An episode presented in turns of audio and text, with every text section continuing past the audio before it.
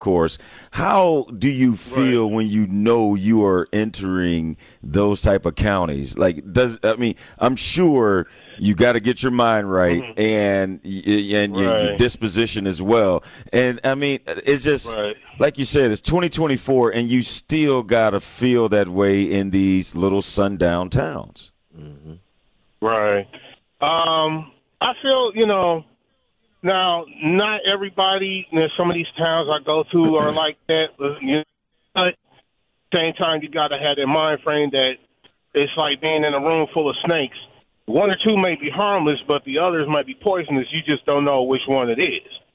So yeah, mm-hmm. for yeah. me, good, good going analogy. to some of these small towns and I see Trump 2024, and you know it's mm. like oh, I'm in Trump country because I already know. And as a black man, I may be the only black person mm. in that mm-hmm. facility. I'm just making a pickup and delivery, so it's like you know, you know what? I'm gonna stay in the truck. Let me call me when y'all done. You know, because. Mm-hmm I don't want no problems. I don't want to lose my job, but at the same time, as a black man, I know better, and it's just, hey, just you you can speak, you know, say what you want to say or whatever, and think whatever you want to think. But as long as you don't put your hands on me, we good.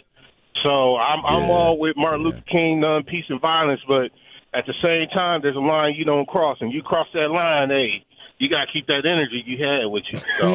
okay. okay. Yeah. Appreciate the call, Oliver, and stay safe on them yeah. streets out there. Yeah. Yeah. yeah keep that right, Let's get to Oliver. Brian. Brian, you were on Truth Be Told with DT Atelli or Bailey, Damien, and myself. Good morning. What's your question or comment? Uh, good morning, folks. I uh, like the fact that you're talking about the subject. This is a public announcement to our black folks that when we see things like this – we have to understand that if there's no police opposition to things like this, nine times out of ten, it's a staged, controlled, funded event. And we should mm. take it with a grain of salt and enjoy the show because that's basically all it is just a show for entertainment purposes. So I wouldn't stress out on stress stress out on it at all, especially if you're of the black race. This is just these folks' uh, way of entertaining themselves with these types of events. Yeah, but That's Brian, before we let you go, be, but before we let you go, is he still there, Ben? Yeah, I'm here. I'm here.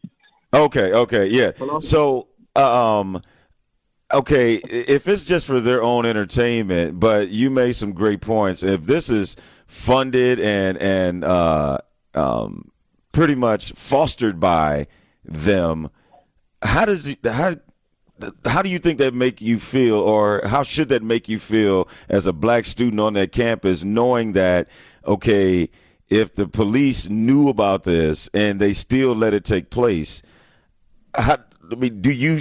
How can you possibly feel like they're ever going to protect you or have your best interest at heart?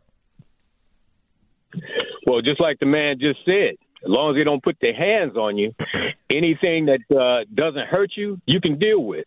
In fact, when you do have these type of events, this is this serves as a purpose to toughen up the black race in the first place, so that they know that everything is not peaches and cream or or apple pie and, and baseball. We need our black children growing up now, especially the ones that go to college, to toughen themselves up because this these yeah. are we're in very precarious times right now. We our kids have got to know that it's time for them to get a lot tougher than what they are, a lot tougher than what they are. So seeing these type yeah. of events are a good thing for us to see it, especially our young folks.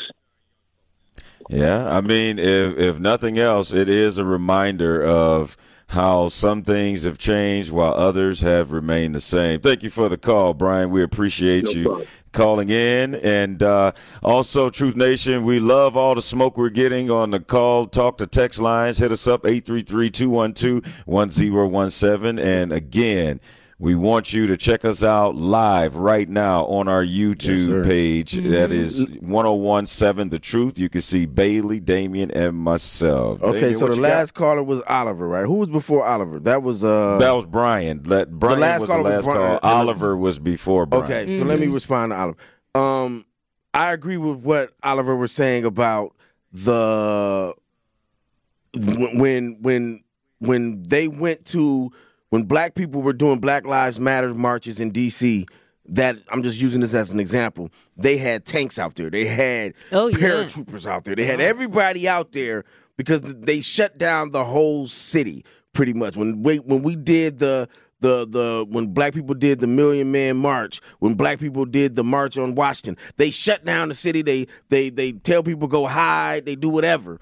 But when they did the insurrection on January 6th, there was no police there. There was no presence. And the yeah. reason that is is because, as the FBI states, that most of the racism that takes place in this country and those that we say they no longer wearing the hoods a lot of times now they wearing the badge mm-hmm. because those the, the FBI will state this they have this on their website they fear most the the the racism that is inside of the police department. So if that racism is already inside of the police department, they see this happening, they don't care. They don't care at all. They, they know them boys. Mm-hmm. They like, okay, y'all do your thing. We don't we don't y'all okay, they making us do something now, y'all. So y'all gotta go this, that, and the other. Y'all mm-hmm. gotta go. So that's what I feel about what what he was saying. Now the last caller just stated that um black black boys and black girls need to toughen up. I agree with that. They they they live in a bubble and they don't understand what's going on. But I vehemently disagree with him in saying that the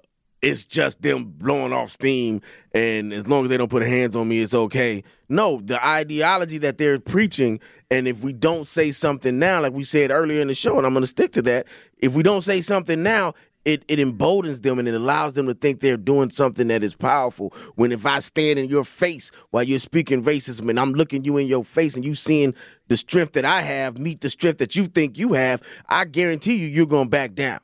But if I let you keep yeah. doing it and mm-hmm. act like it's nothing to me and it doesn't bother me, you're gonna do it more. You're gonna keep doing it, and then now it's you've got you went from five people that have shown up, even though there may be a hundred people, to now it's a hundred people that have showed up, and now it's a thousand people behind the scenes. So you have to meet that strength with strength. Very yeah. true.